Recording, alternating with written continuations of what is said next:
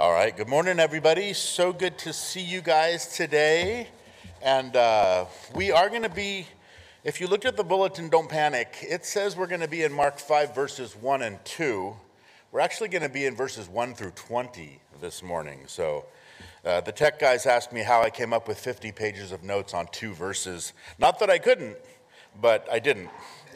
So we are going to look at 20 verses this morning. If you don't have a Bible, you might want a Bible, and we can get one into your hands. You can certainly use a Bible on your phone. Uh, any Bible is a good Bible. Oh, kids, you guys are dismissed, elementary kids, so preschool through like fifth grade, and then youth group, middle school, high school. Uh, you guys are being saved this morning by Pastor Chris, who is taking you out to, uh, to minister to you. Um, so, that Jesus Revolution movie, as Donjay mentioned, uh, super exciting. This is sort of like our family history, the history of Calvary Chapels.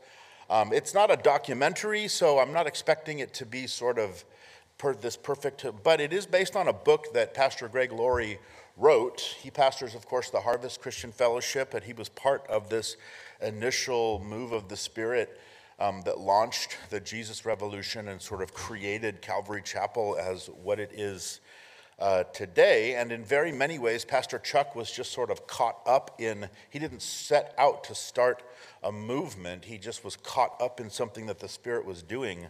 Um, and it's really, uh, again, there's no coincidences within the kingdom. We've been excited about and praying for the release of this movie for a while and just excited about what the Lord might do through it. Certainly, we could use another Jesus revolution right about now in our country. Amen.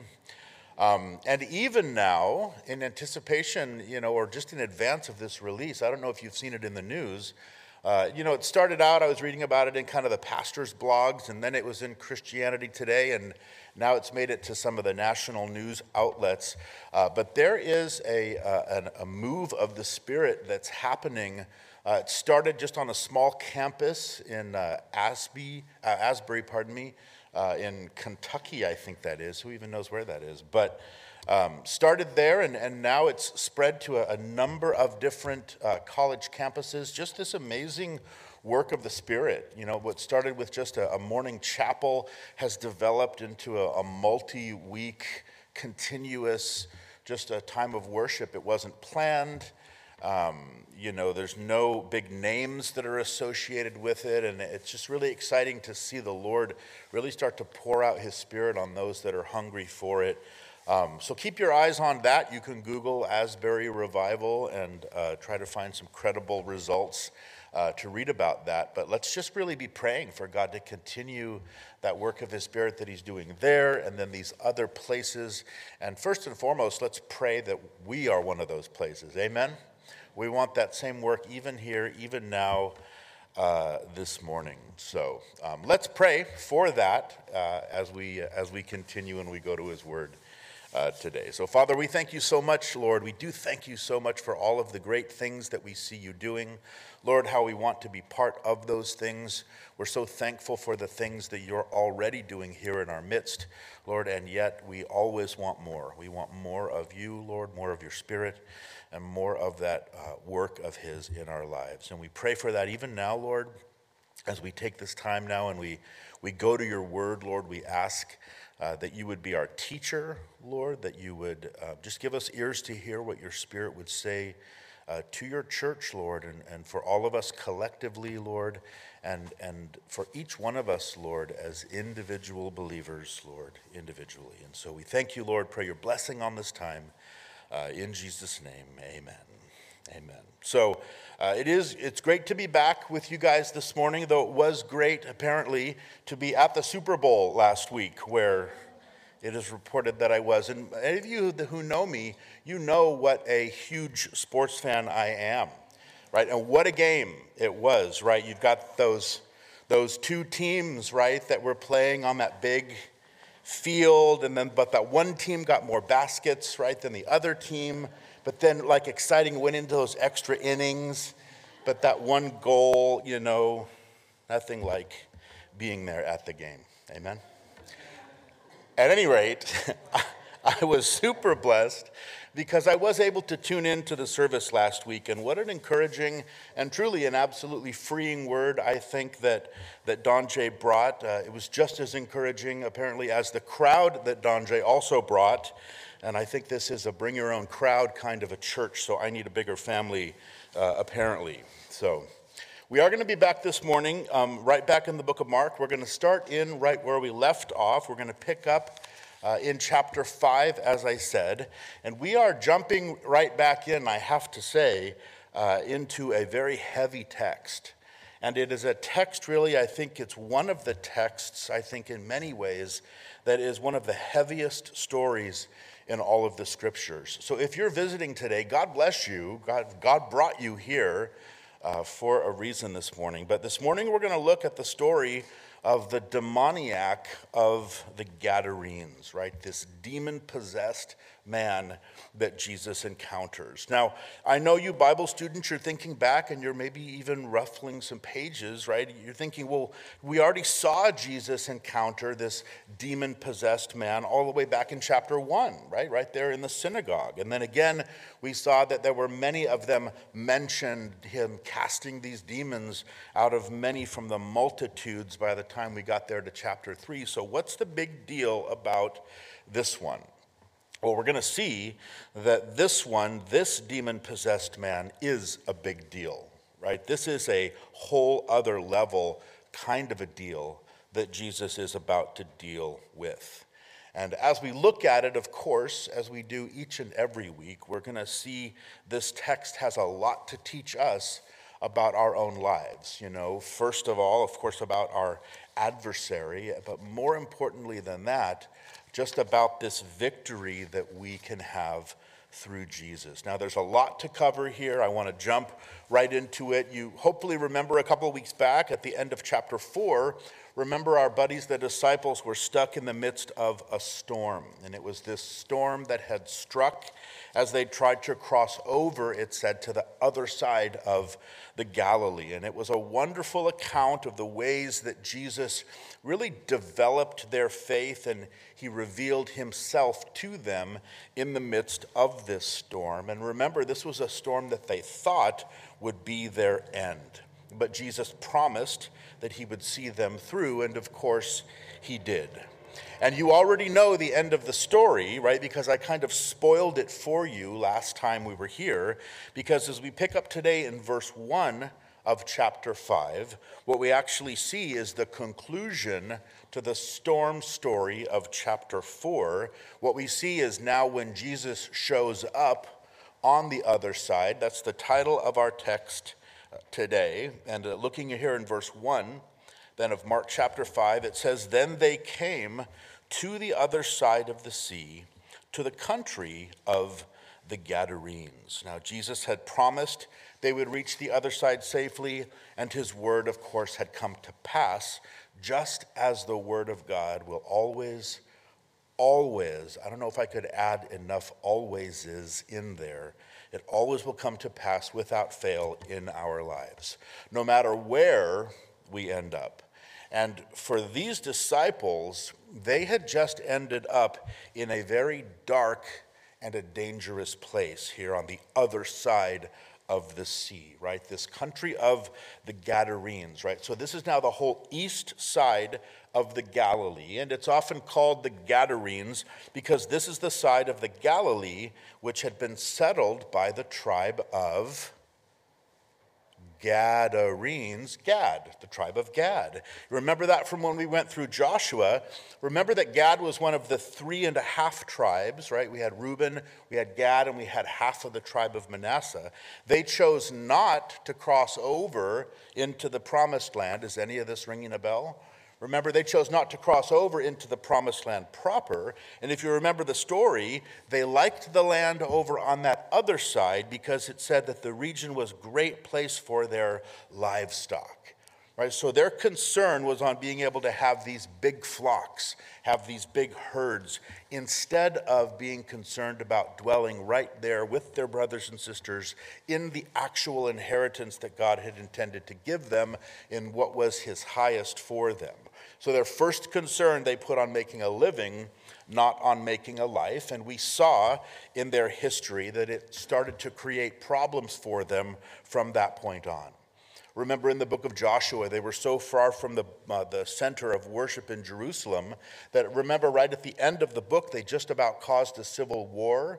Remember, because they set up their own altar just to remind their children that they were still part of Israel on the other side there. And we see that their separation geographically just continued to create problems nationally and socially and militarily all throughout the time of the judges and then straight on into the time of the kings. And then by the time we get here to Jesus' time, well, now we just sort of seen the full blown fruit of this bad decision in full bloom as this place that had really seemed to have it all from a practical perspective now proved to really be disastrous from kind of a spiritual point of view. Because what we learn in the very last verse of our text today, Mark's, Mark makes reference to this whole area on this east side. He calls it the Decapolis, which means 10 cities. And it's a reference to this region where there were 10 cities on the eastern side of the, the Sea of Galilee. Now, Decapolis kind of sounds like a Greek word because, well, you guessed it, these were Greek cities that eventually then became Roman cities. And these Greek Roman cities were filled with all of the things you would expect to find in pagan Greek Roman cities. They were filled with these idolatrous temples to pagan deities. They were filled with houses of prostitution. They were filled with all of the abominable things and the licentious living that just permeated that Greco Roman culture at that time. And again, this is just, look at the arrow, just across the, the water there from Capernaum, where Jesus had set up his headquarters. But that influence, that pagan influence, had just brought this entire eastern side of the Sea of Galilee really under the control of the demonic realm. And it brought demonic darkness to this whole region. And so understand, this is the region, spiritually speaking, that Jesus had just brought his boys to. Right? They were now deep into enemy territory, spiritually speaking right? So these boys thought that the storm getting here had been scary, right? They were about to come face to face with an evil that they had never, ever witnessed. Because look at now what Mark tells us in verse 2. Because it says that when he, so that's Jesus, had come out of the boat, it says immediately, right? There's that favorite word of Mark's again. Immediately there met him out of the tombs a man with an unclean Spirit.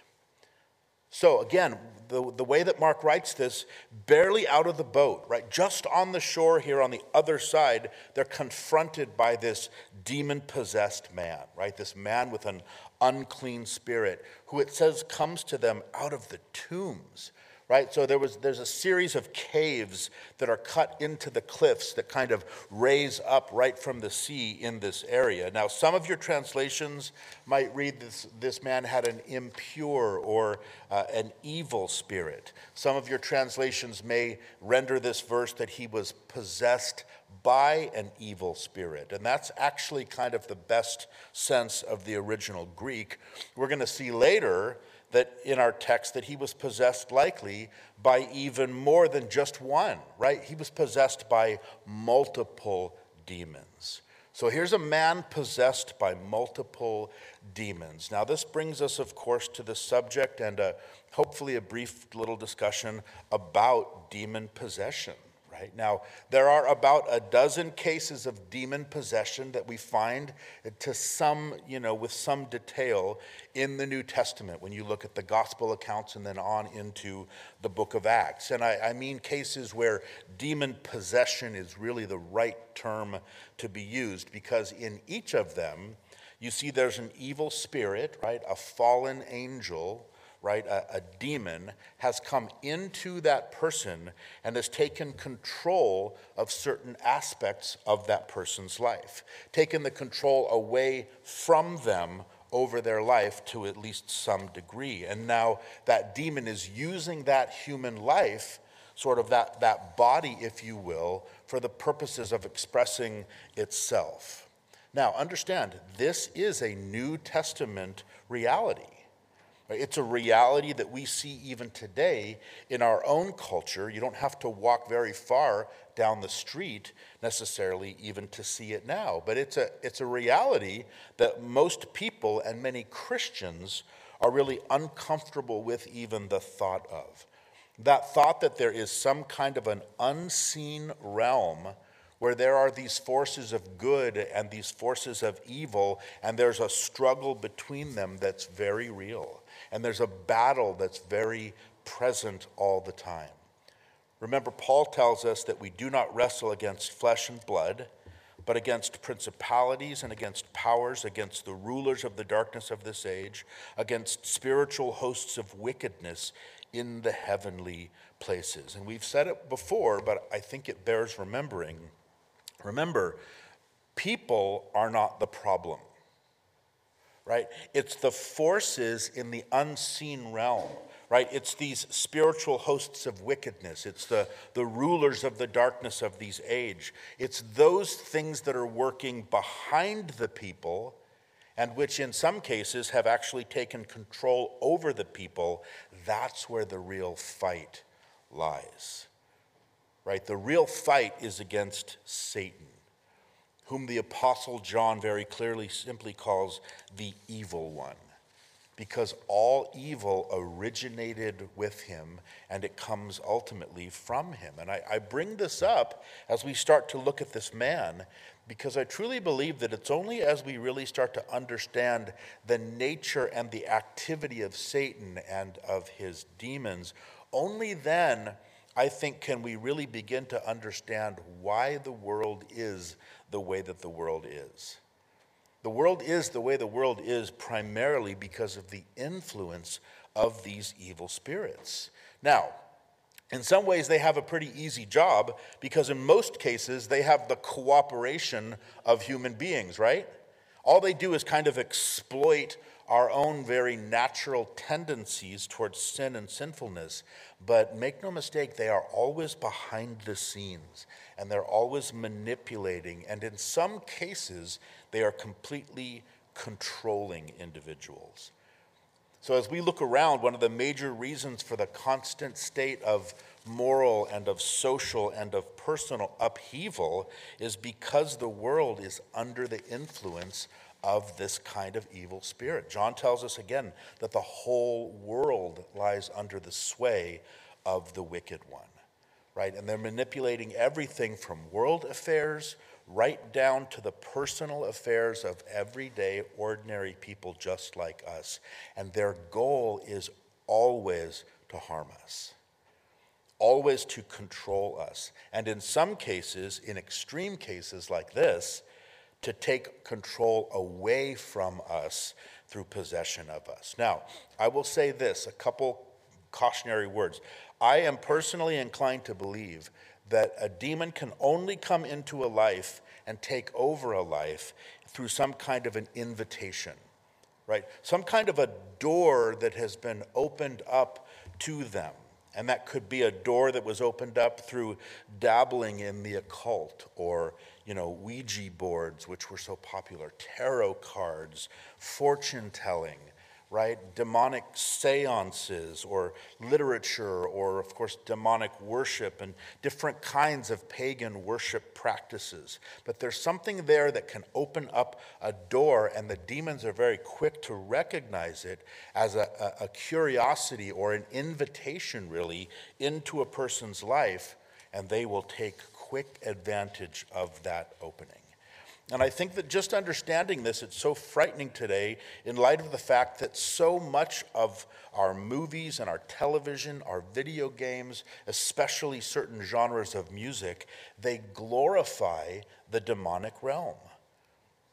You know, these different things out there, even music with lyrics that clearly call on audience members to invite Satan into their lives, right? They've co opted our language. They're saying, invite Satan into your life. And this is a very real thing that's happening today. Then you think about the fact that Satan worship itself happens all the time. It's allowed, of course, as a religion in our nation. There's a church of Satan that used to have its headquarters first in San Francisco, then in Santa Cruz. Now I think it's back in New York somewhere. Great, get it as far away from us.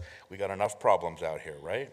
But you think about all the books that are being written that introduce people to Satan and very subtly introduce our kids to witchcraft and the use of magic and of spells, right? And so many people just attempting to draw others into this. Now, I will also say this, having said all that, it's equally important to understand also that no Christian can be demon possessed demon possessed, where a demon takes up residence inside and takes control of our lives. Now, we can be, we absolutely can be demon oppressed, but we cannot be demon possessed, right? We can be demon oppressed where Satan comes at us from the outside. And we know he can be a mighty force in trying to oppose what God's doing in our lives and through our lives. But he can never come inside, Satan can never come inside of our lives. 1 John 4 4, right? A very clear verse related to this. John writes, he speaks of these demonic forces, and he says, You are of God, little children, and have overcome them, because he who is in you, that's the Holy Spirit, is greater than he who is in the world, right? That's the unholy spirit of Satan. And I want you to remember that verse, right? 1 John 4 4. And every once in a while, when you are being severely attacked by the devil, I want you to take out that 4 by 4 and just whack him with it, right? 1 John 4 4, right? Whack him with a 4 by 4 right? He who is in you is greater than he who is in the world. Paul tells us in Ephesians 4, he says, Do not grieve the Holy Spirit of God, by whom you were sealed for the day of redemption. And the Holy Spirit sealed you when he came to live inside of you. And let me just tell you, the Lord does not do timeshares with the devil. Amen? He's not sharing this space with anybody else, especially the, the devil. We are the temple of the Holy Spirit. And the Holy Spirit now is the one who's taken up residence and lives here inside of us, and He's the one who dominates us now from the inside. Though there is absolutely this warfare where Satan does his level best to attack us from the outside, and it can be, as we know, it can be very, very significant. So significant, in fact, and Jesus knew that it was going to be. Remember, even when he taught the disciples how to pray, remember Matthew 6 or Luke 11, they say, Lord, teach us to pray. And then he gives us what we call the, the Lord's Prayer, which is really sort of the disciples' prayer. It's this model prayer, it's kind of a daily prayer. And you know that part of that, at the end, there's that part about what? Do not lead us into temptation, but what? Yeah, it's right there on the screen, right? Deliver us from the evil one. So for Jesus, there was this clear consciousness that we are in a battle every day as his followers. And we can never lose sight of that because, trust me, the evil one never loses sight of it. Right? Peter says we need to be sober and vigilant because our adversary, the devil, walks around like a roaring lion, seeking whom he may devour. And devour is exactly the right word. Because when we look in the Bible at those, every instance, those 12 instances, you know, where we find demon possession, what we find is that the individuals who are under the control of that demon, they are always afflicted and tormented and abused, right? The impact that, that that demon has on people is never a positive one. We see physical impairments like blindness and deafness and lameness and seizures. We see self harm, mutilation, violence, insanity, demonic clairvoyance in that one instance in the book of Acts. And in the case of this poor man, who Jesus is about to encounter here, we're going to see it's a combination of a bunch of these different things. Because here, out of the tombs comes this man who Mark says here, look at verse 3 says he had his dwelling among the tombs, and no one could bind him, not even with chains, because he had so often been bound with shackles and chains. And the chains had been pulled apart by him, and the shackles broken in pieces. Neither could anyone tame him. And always, night and day, he was in the mountains and in the tombs, crying out and cutting himself with stones. Now, when you just try to, to kind of picture the picture of the state of this man, I have to say, I, I do not know that I know of a more pathetic picture of a human being anywhere in the Bible.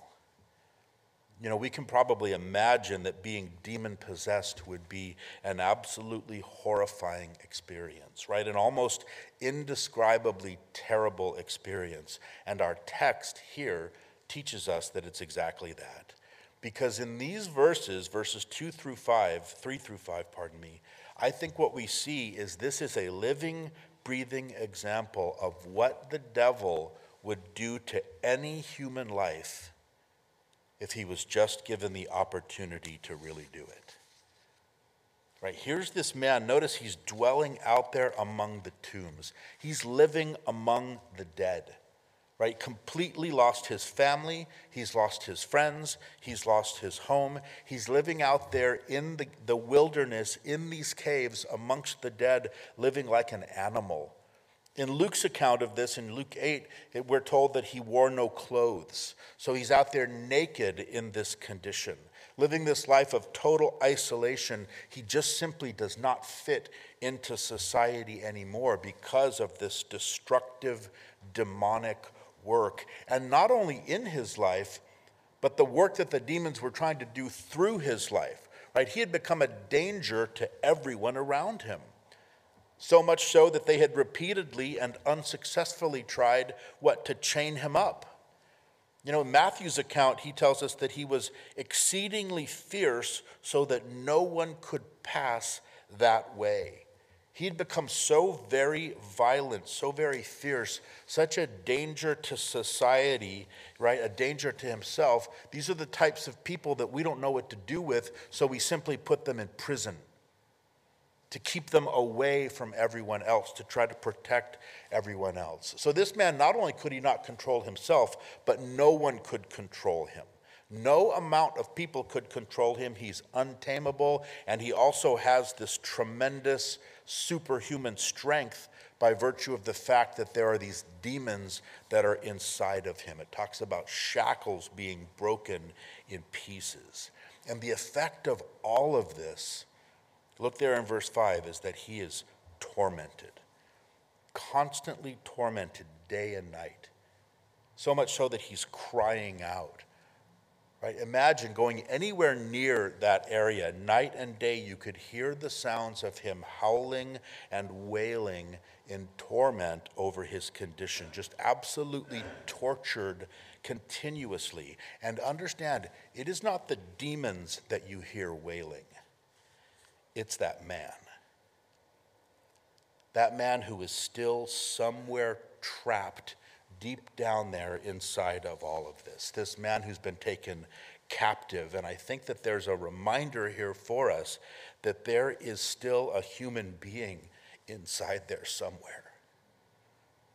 Trapped in all of this, there is still a human being that is being used and abused night and day by this demonic host that's in there. And so he just screeches kind of as, as an expression of the horror that has somehow become his life. So much so, look at there, he tortures himself physically simply to try to numb the pain spiritually. Notice there where it says he cuts himself with stones. And understand that in the Greek, in the original language there, that word used for cutting, we're not talking about small cuts with a nice sharp knife. The word means to gouge, it means to cut down, it means to cut deep. So, what this man is doing is he is gashing himself with these sharp stones, right? Opening up these great wounds on his body. This is self mutilation and self destruction. And understand this as you dabble with whatever the sin is in your life, that this is what Satan will do to any life if left unchecked. Because he is a destroyer, right? That's one of the names that he's given in the scripture, right? Abaddon or Apollyon. Revelation chapter 19, it says, They had as king over them, talking about these demons, the angel of the abyss, whose name in Hebrew is Abaddon and in Greek, Apollyon. In Hebrew, Abaddon means place of destruction, and the Greek title Apollyon literally means destroyer. So Satan is the destroyer, and this is the human life at the hands of that destroyer. But make no mistake, most often as he comes in and starts to invade the life of a person, he takes his time before he lets you know what he's really all about. Satan doesn't show up and say, knock, knock, knock, hi, I'm the devil, and this is what I want to do to your life if, you know, if, if I could have my way. But he comes what? Paul says, as an angel of light, and his ministers come as an angel of light for a time. But this is what he's aiming at, and this is what he wants to do, and this is where he wants to take you because he hates you. Right? He hates you because he hates people. Even the people that it seems like he gives power to, and he gives pleasure to, or he gives influence to, or he gives money to, he hates them. But as long as he can get them to do his purposes by giving them these things, then he's just going to take his time to really work toward their destruction, and he's perfectly happy to do it. Understand, Satan cannot be saved. Right? He cannot change his own future. He can't change his own eternity. So all he can do is to try to destroy ours along with his. Right? Every human, the Bible says, we are all created in the image of God, right? On the last day of creation, right? Genesis 1:26, God said, "Let us make man in our image and in our likeness." And then we see that God it says formed Adam from the dust. And how did he bring Adam to life? He breathed the breath of his spirit into him.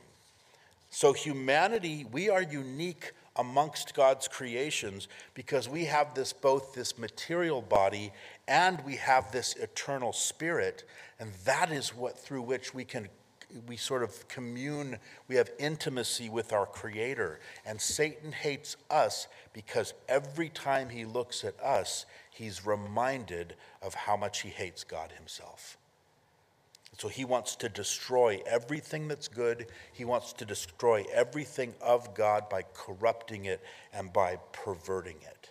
And so, what we have so evolution is true, but it works in the reverse order. We have a, not an evolving culture, we have a devolving culture right? And we see the kinds of movies and music and TV and video games and literature and education. We see all these things, and what do we see? We see an increasing focus that they all glorify lawlessness and they glorify rebellion against God, against God's given authority right? We see violence and the inciting to do wrong, and we see the glorification of nudity. We see the glorification of death. We see the beautification and the glorification of demons and demonic power. And all of these things, these are demonic themes, right? These are demonic scenes. These are not scenes or themes that God puts in front of us.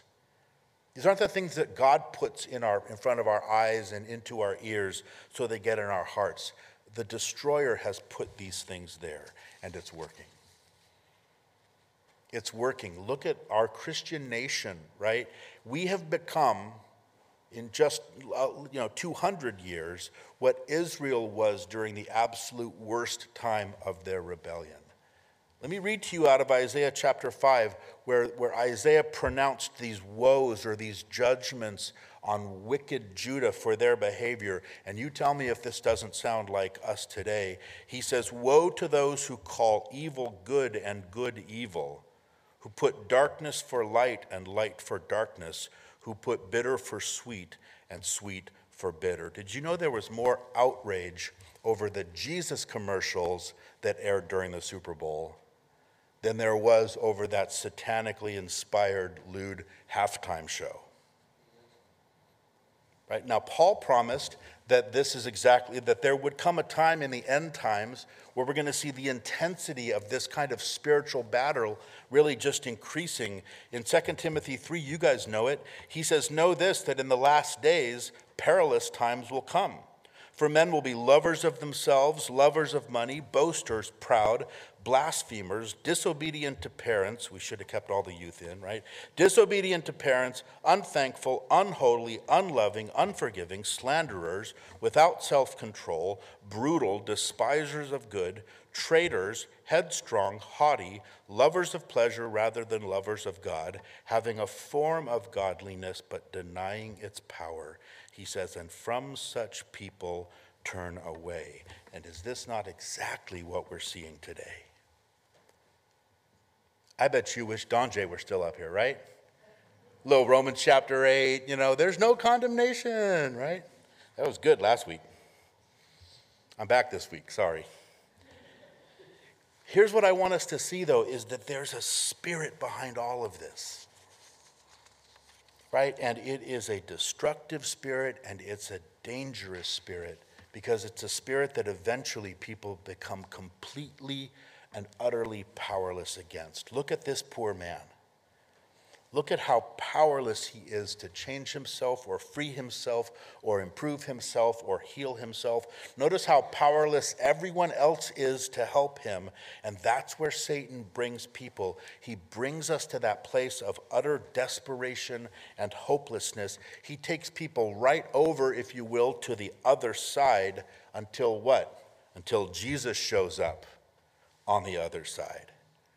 And look what happens when that happens. Look at the verse 6.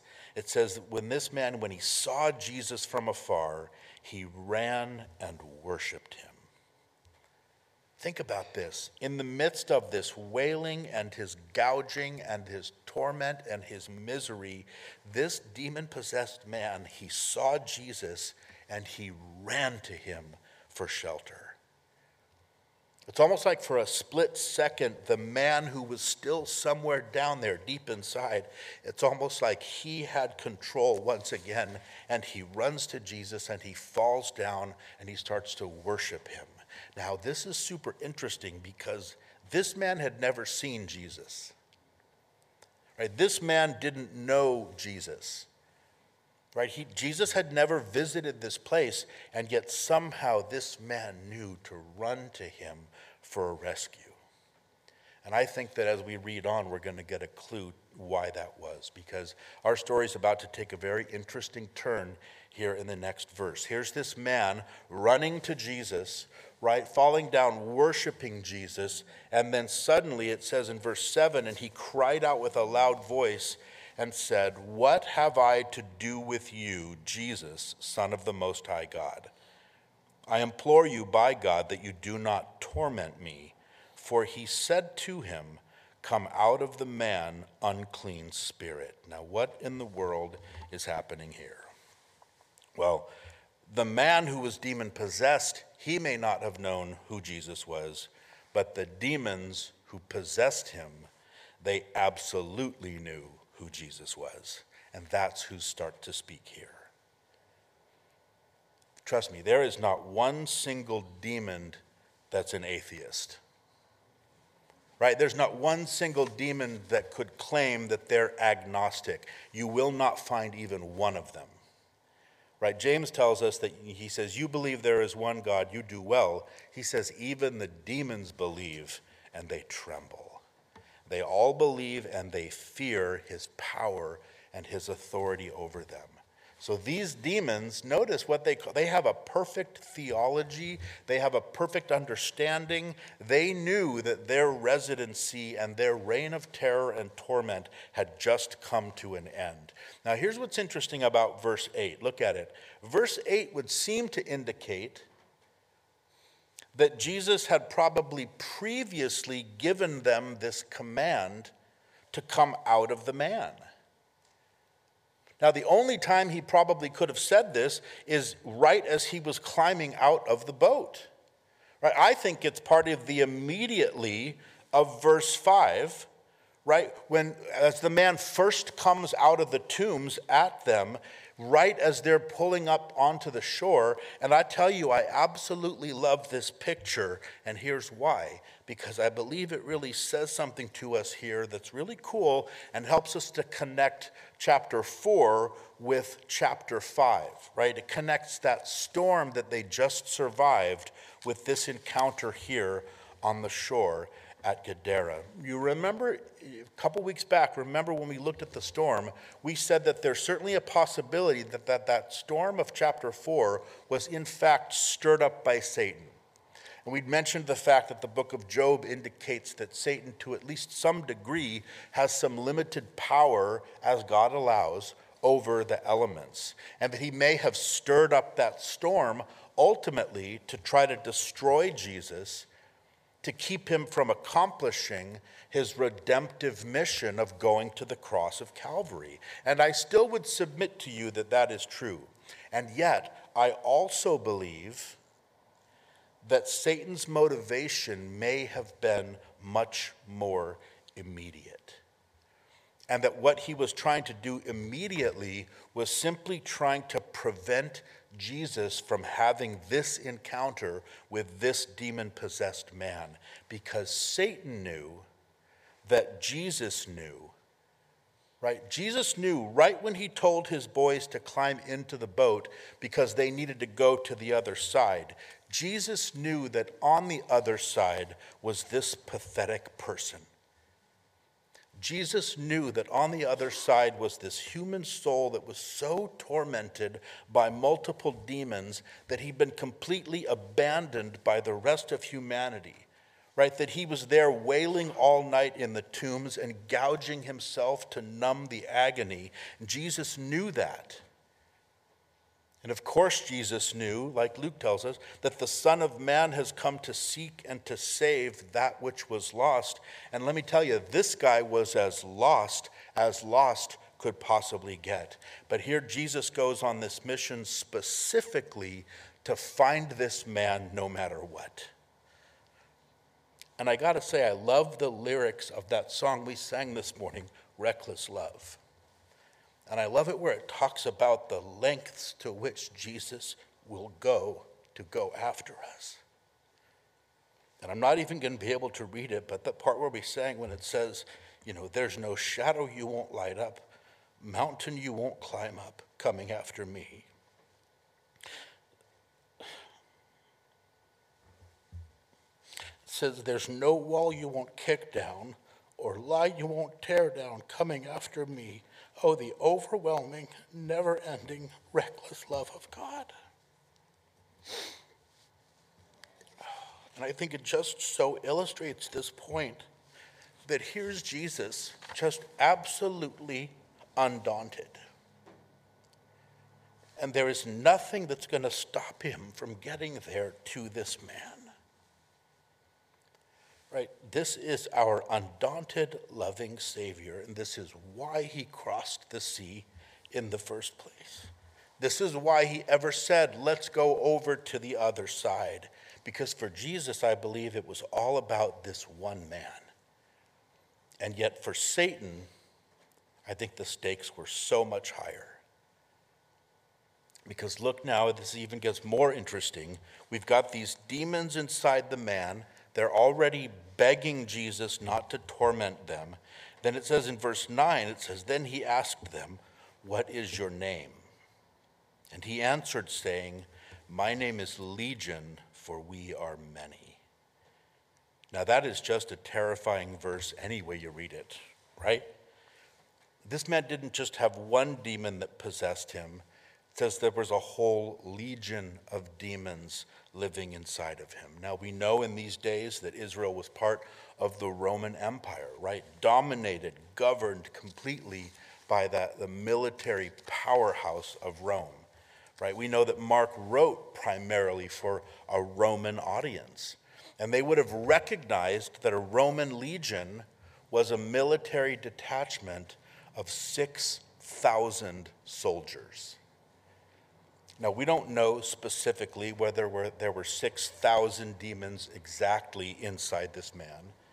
I think we have a clue later on that there were probably at least 2,000. But the point is, whether it's 6,000 or 2,000, there was a lot. Right? Let me ask you this how many demons are too many demons to be inside of you? Right? One. Amen, right? One would have been too many. And notice that the demon here, when he gets asked what his name is, he doesn't say, My name is Legion, for we are a couple. He doesn't say, My name is Legion because we are a few. That would have been terrible enough. He says, My name is Legion, for we are many. So, whatever the number is, the point is, this man is nothing less than a walking, talking, demonic stronghold. He is a fortress of demonic power. Right? He's the poster boy, probably, of satanic power. You talk about Satan having put so many of his eggs into one basket, and you think about the absolute terror that he has been wielding, not just in the life of this poor, tormented man, but through this man right, in the life of this tormented community, likely in the, the entire region. This untamable, demon possessed man who has the strength of 10 or more men, who is now kneeling there on the beach in front of Jesus. And you've got these demons that are begging and pleading with Jesus to go easy on them. I'm telling you, things are not looking good right now for Satan's team. It says in verse 10 that also he begged him earnestly. So, this is the demon begging Jesus. He begged him earnestly that he would not send them out of the country. Luke tells us that they begged him that he would not command them to go out into the abyss. So, the abyss was that place of like temporary confinement for evil spirits. But instead, it says in verse 11 now a large herd of swine was feeding there near the mountains. So all the demons begged him, saying, Send us to the swine that we may enter them. Now, this is interesting because it tells us that it seems to us that demons don't like to be disembodied. Right? They need some sort of a, a body for their self expression. So, this is kind of this desperate request from these desperate demons. But I think we also need to ask the question why are there herds of swine at all? Here in the territory of the Jewish tribe of Gad. Right, when the Mosaic law specifically prohibits the eating of pork because that they are, the swine are an unclean animal. Now, many have wondered, and the answer is a simple one, and it's just one word, and the answer is money. Money. Right? The letter of the Mosaic law forbids only the eating of pork, but doesn't actually forbid the raising of it so that you can make a profit off of it by selling it to others. Although I have to say, even the touching of a pig was forbidden by law, but you know, why be bothered with those kind of details, right? But the point is, compromise never quits. So here we have the tribe of Gad who had stayed on this side initially out of compromise for the money right? Putting their livelihoods ahead of God's highest, not trusting what He would provide for them on the other side of the Jordan. Now they're completely intermixed and they're overrun by their Gentile pagan neighbors. Now you fast forward here just a few years, and it's not long before they're raising these pigs to sell off to the highest bidder. Right? Sin never stops. This is always how it leads and where it develops. So we have the demons and they see the swine. They ask to be allowed to go into them. Verse 13 says that once Jesus gave them permission. And then the unclean spirits went out and entered the swine. There were about 2,000 swine. And the herd ran violently down the steep place into the sea and drowned in the sea. So Jesus allows these pleading demons their desperate request. Notice the demons couldn't even enter into a pig, right, without the Lord's permission. But he now completely has delivered this demoniac man of all of these demons. And the effect on the pigs, of course, is that they race off a cliff to their death, right? Driven to destruction, surely, in their madness. Now, of course, people ask the question why did Jesus do what he did? Right? Why did he let the demons stay free? Why would he kill 2,000 pigs? Which is an ironic question for people who eat bacon to be asking but they ask it, right? Well, there's a number of reasons why he did what he did and only did what he did and why he didn't do more than he did. The simplest answer is that by allowing these demons to bring this dramatic, deadly destruction to these pigs, this was a crystal clear demonstration that the demons were real and that this deliverance was genuine right? It was a clear illustration for everybody who was watching of the incredible demonic power, right, that could move 2,000 pigs to their own death. The power that Jesus had just removed from this man. And Jesus wanted everyone to know what the real intention of these demons was. Right? They wanted to destroy the man just as they destroyed the pigs. And these pigs were driven mad and sent right off a cliff, which, by the way, you can make note of because historians believe that this is the very first mention in any ancient text of deviled ham. It really is. It's the first time we see it. I know that was awful. But you didn't expect to get through the whole morning without that, did you? Really? Imagine the impact that this scene would have had on the people who were watching. Now, why didn't Jesus just send these demons straight into the abyss?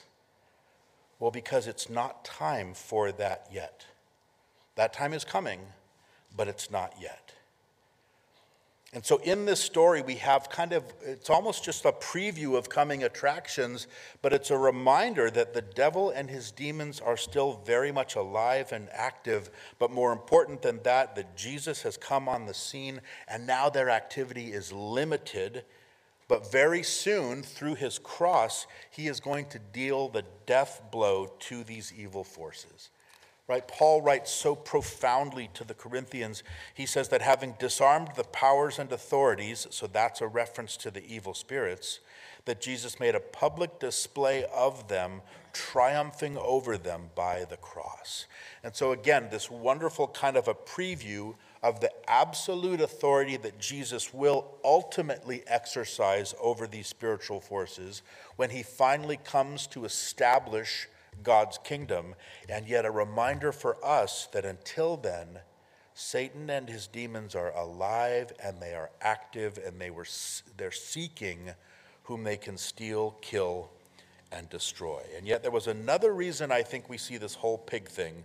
Mark mentions it next. It says in verse 14 through 16, it says that those who fed the swine, so these are the pig herders, um, those who fed the swine fled and they told it in the city and in the country.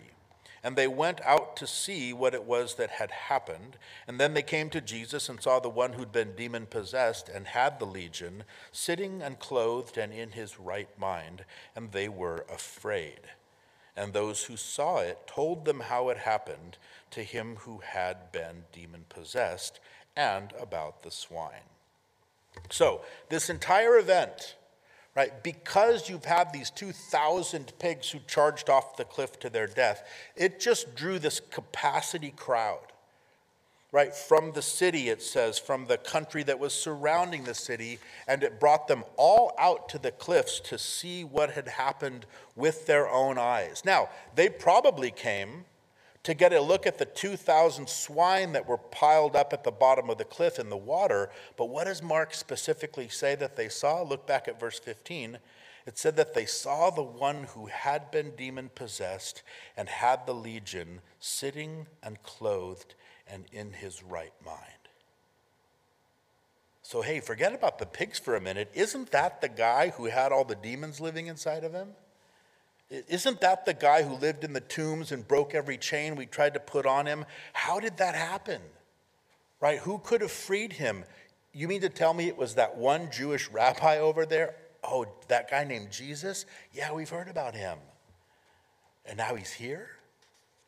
So, so I think at the very least, Jesus allows this herd of swine to be destroyed in order to get the attention of the Gadites in a way that he knew would get their attention, right? Hit them right in the pocketbooks, right? Shine a spotlight on their sin, and then confront them with the greatness of his power, his messianic power. Right, this was a way to expose them to the gospel message that Messiah had come, because what else could have possibly accomplished this miracle? So they should have been at this point tripping over themselves to fall down at his feet. And yet, what does it say instead? Look again at verse 15. It says, They came to Jesus, they saw the one who'd been demon possessed, they saw him sitting and clothed and in his right mind. Read the rest of it with me. And they were afraid. Think about it. Evidently, the fact that this man was torturing himself to death, that was less frightening to these people than the fact that he was now sitting there clothed and in his right mind. And look what we read next in verse 17. It's almost unbelievable. It says, They began to plead with him, that's Jesus, to depart from their region. So, this is this tragic response of the people. It simply doesn't make any sense, right? It defies logic. Now, what would the logical response have been? Well, the logical response would have been joy, right? Overwhelming sense of pure elation and some sort of exclamation like, wow, we've been trying to help this guy for so long. I mean, they should have been filled with a holy sense of awe over what had just happened. You know, I mean, who has the power to do this kind of thing? And, and then say to Jesus, you know, we have a bunch more people that are suffering just like he was. And maybe you could change their lives too. And maybe you could change our lives. I mean, that would be the logical response. But instead, what do they say? They'd say, we'd like you to leave. Now, why does a person do that? Because there's a why behind this decision. Nobody says that to Jesus without a reason. Right? Why in the world would someone say that to Jesus in light of this kind of demonstration of his power and a demonstration of his love? The reason that you say that to Jesus is because they knew that Jesus was bad for the pig business. Right? They were afraid that if Jesus hung around there any longer, what other kind of losses would they start to incur, right? Whatever else is he going to try to clean up if he hangs around? All of these things that are making money. Here's the truth the only business Jesus is bad for is uh, the devil's business, right? The thing that they do, though, the problem is, as tragic as it is, this is something that we see happen all the time, isn't it? Where Jesus starts to come into a person's life. And it could be in a room just like this, where they're hearing the gospel and the invitation is given to give their lives to the Lord and repent of their sin and to give their life to God and invite Him into their life and then really allow Him to change their life. And they listen to the gospel and they don't do it, but they don't do it not because they don't believe in the truth of it, but they don't do it because they do believe in the truth of it because they know that if they do that, it's going to be bad for business.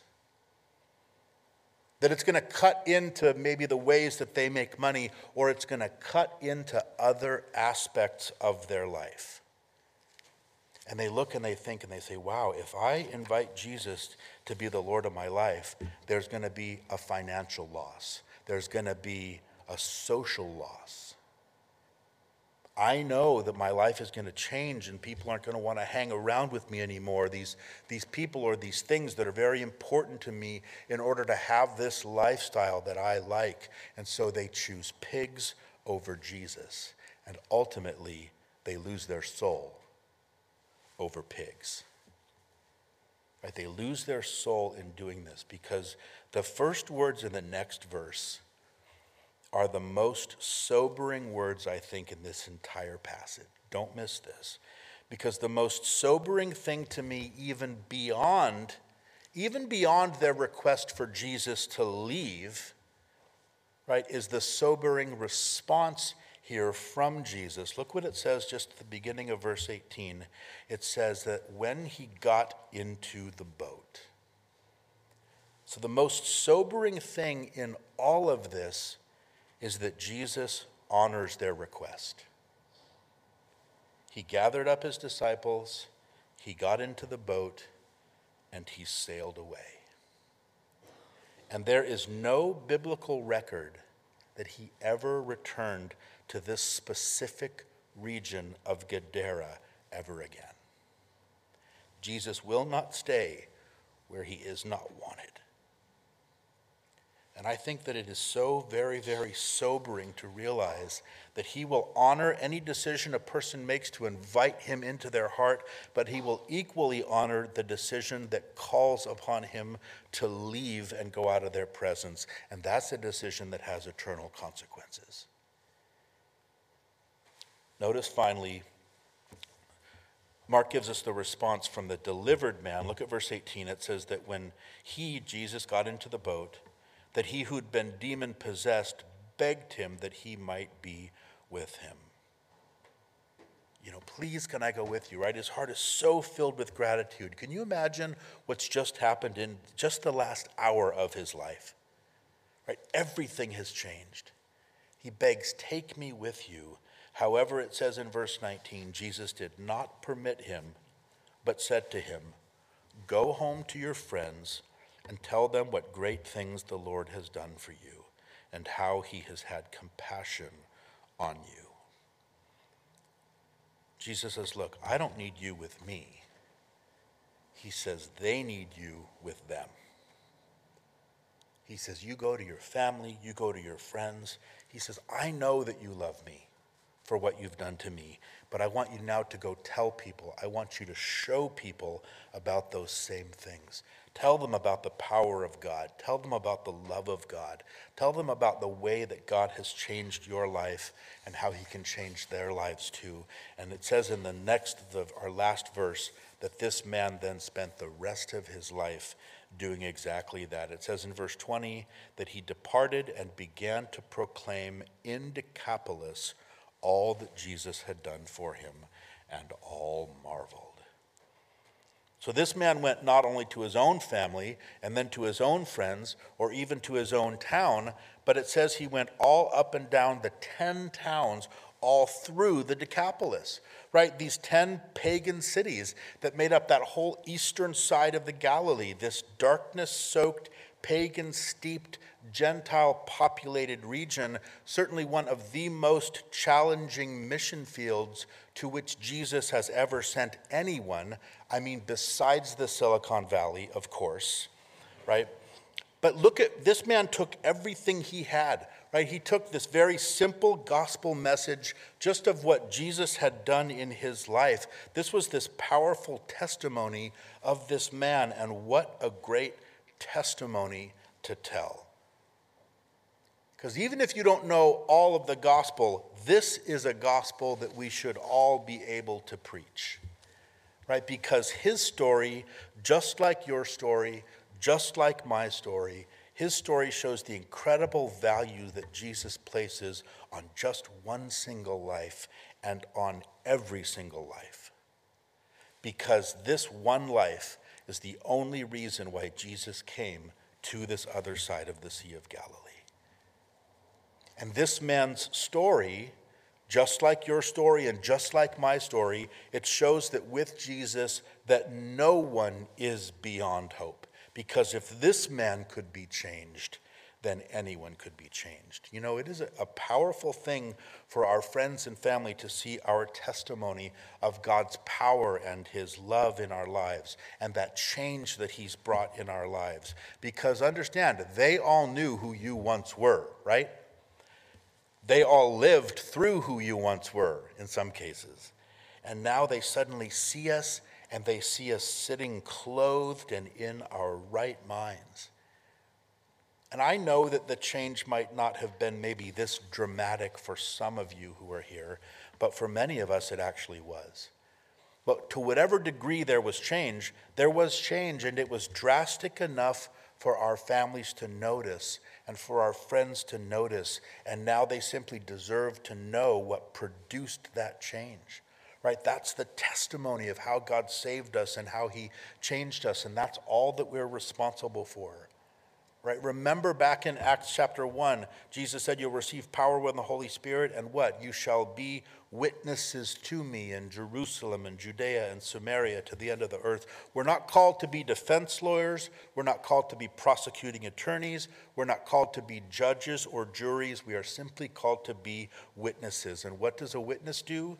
They don't argue the case, they don't try to persuade the judge all a witness simply does is just report what they've seen and what they experienced. And so often we can get so intimidated thinking that we have to know how to defend the veracity of the Bible, or we need to prove the fallacy of evolution, or we need to justify all of the misdeeds that everyone sees in church history. But we're not called to any of that. We're called to simply be witnesses, to share what the Lord Jesus has done in us and for us. And our testimony, like this man's, is a powerful thing. And God simply told us to declare it. And, and we're going to see in just a few chapters just how effective this man's testimony was all throughout that region. But I want to leave us with this as we close. And I know we're horribly over time, but the, the point of this passage, of course, is that it demonstrates for us and it just it declares to us the absolute authority Jesus has over the demonic realm. Right? That he possesses this power that is greatest greater than even the greatest stronghold of demonic power. And I know that there's some of you in this room this morning that say, "Okay, well that's great." But I can also tell you that there are a few of us in this room for which that fact is a very, very important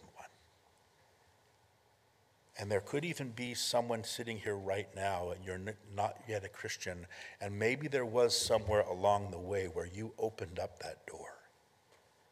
And you made an invitation to the devil and his power, and, and he's come. Maybe he hasn't come in, maybe he has come in, but he's come to a place in your life where his true colors are now starting to be shown, and you are really wondering is there a safe place I can run to that's outside of Satan's reach?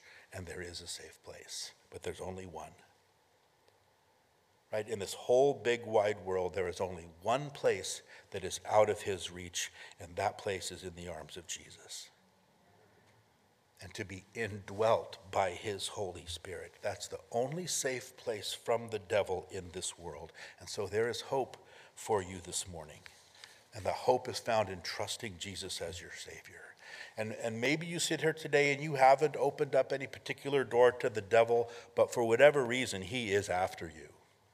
And he is tempting you and he is probing you and he is waiting for you just to give him some kind of an opening. And you know that that realm is real and no one needs to convince you of that fact. And you wonder, even as he's just working on your life from the outside, right? Not even from the inside, but he is working on your life from the outside. And you look and you wonder, is there a safe place that I can run to? And yes, there is. And it's Jesus himself.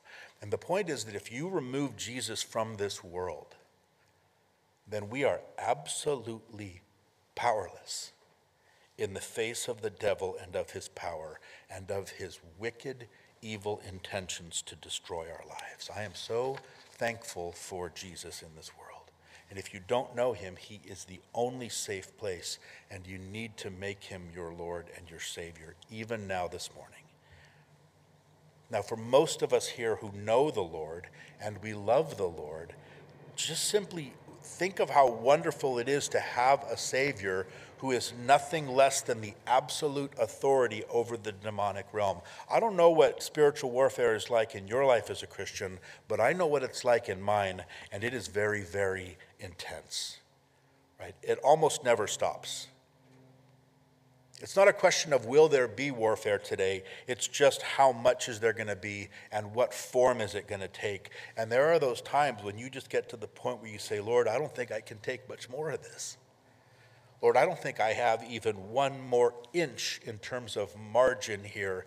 And it's times like that when it's so wonderful as a Christian to be able to call out and to call on the name of Jesus, not just as a name from some book, or not just as the name of a historical figure, but as the name of my Savior and my Lord and to be able to cry out to Him in that kind of situation, and then to know the strength of His love for us, and to know that He will step in, and to know that He has greater power and that I belong to Him. And we just praise the Lord today for His victory over that kind of vic- evil, and that His victory has become my victory. I tell you, Paul was thankful over Jesus' victory over the devil right? You can put that verse up there, Val. Peter was thankful, right, over his Jesus' victory, right? The apostle John, we've already seen, was very thankful over the victory of Jesus over the devil, right? That he who is in you is greater than he who is in the world. And so, with them and with so many others, we say, Praise the Lord that there is this holy refuge in this increasingly unholy, demonically influenced world, right? It means so much to us. And you think about as this world gets darker and darker, and they're giving greater and greater place to the demonic, and they're opening up the doors to the devil that they don't even realize that they're opening. But this message that we carry is that there is this place of deliverance, and there is this place of safety, and it's found in Jesus. And I'm telling you, that message is going to become so precious to those who are going to be crying out for it at this point. And just like this delivered demoniac, we're simply called to be faithful to recognize those people and then deliver this news to them that that place is found in Jesus Christ and it's found only in Jesus Christ. Amen.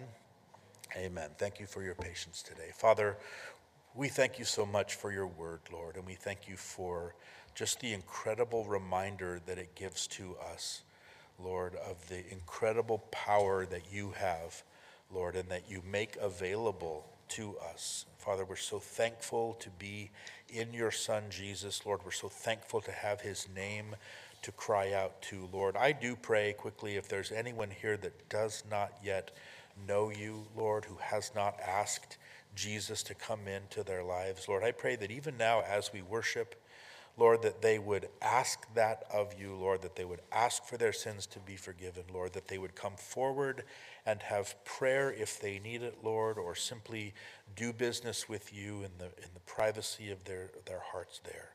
But Father, we thank you and we praise you, Lord, and we worship you now, and we do it in Jesus' name. And all God's people said, Amen. Amen. Let's stand up and let's worship the Lord.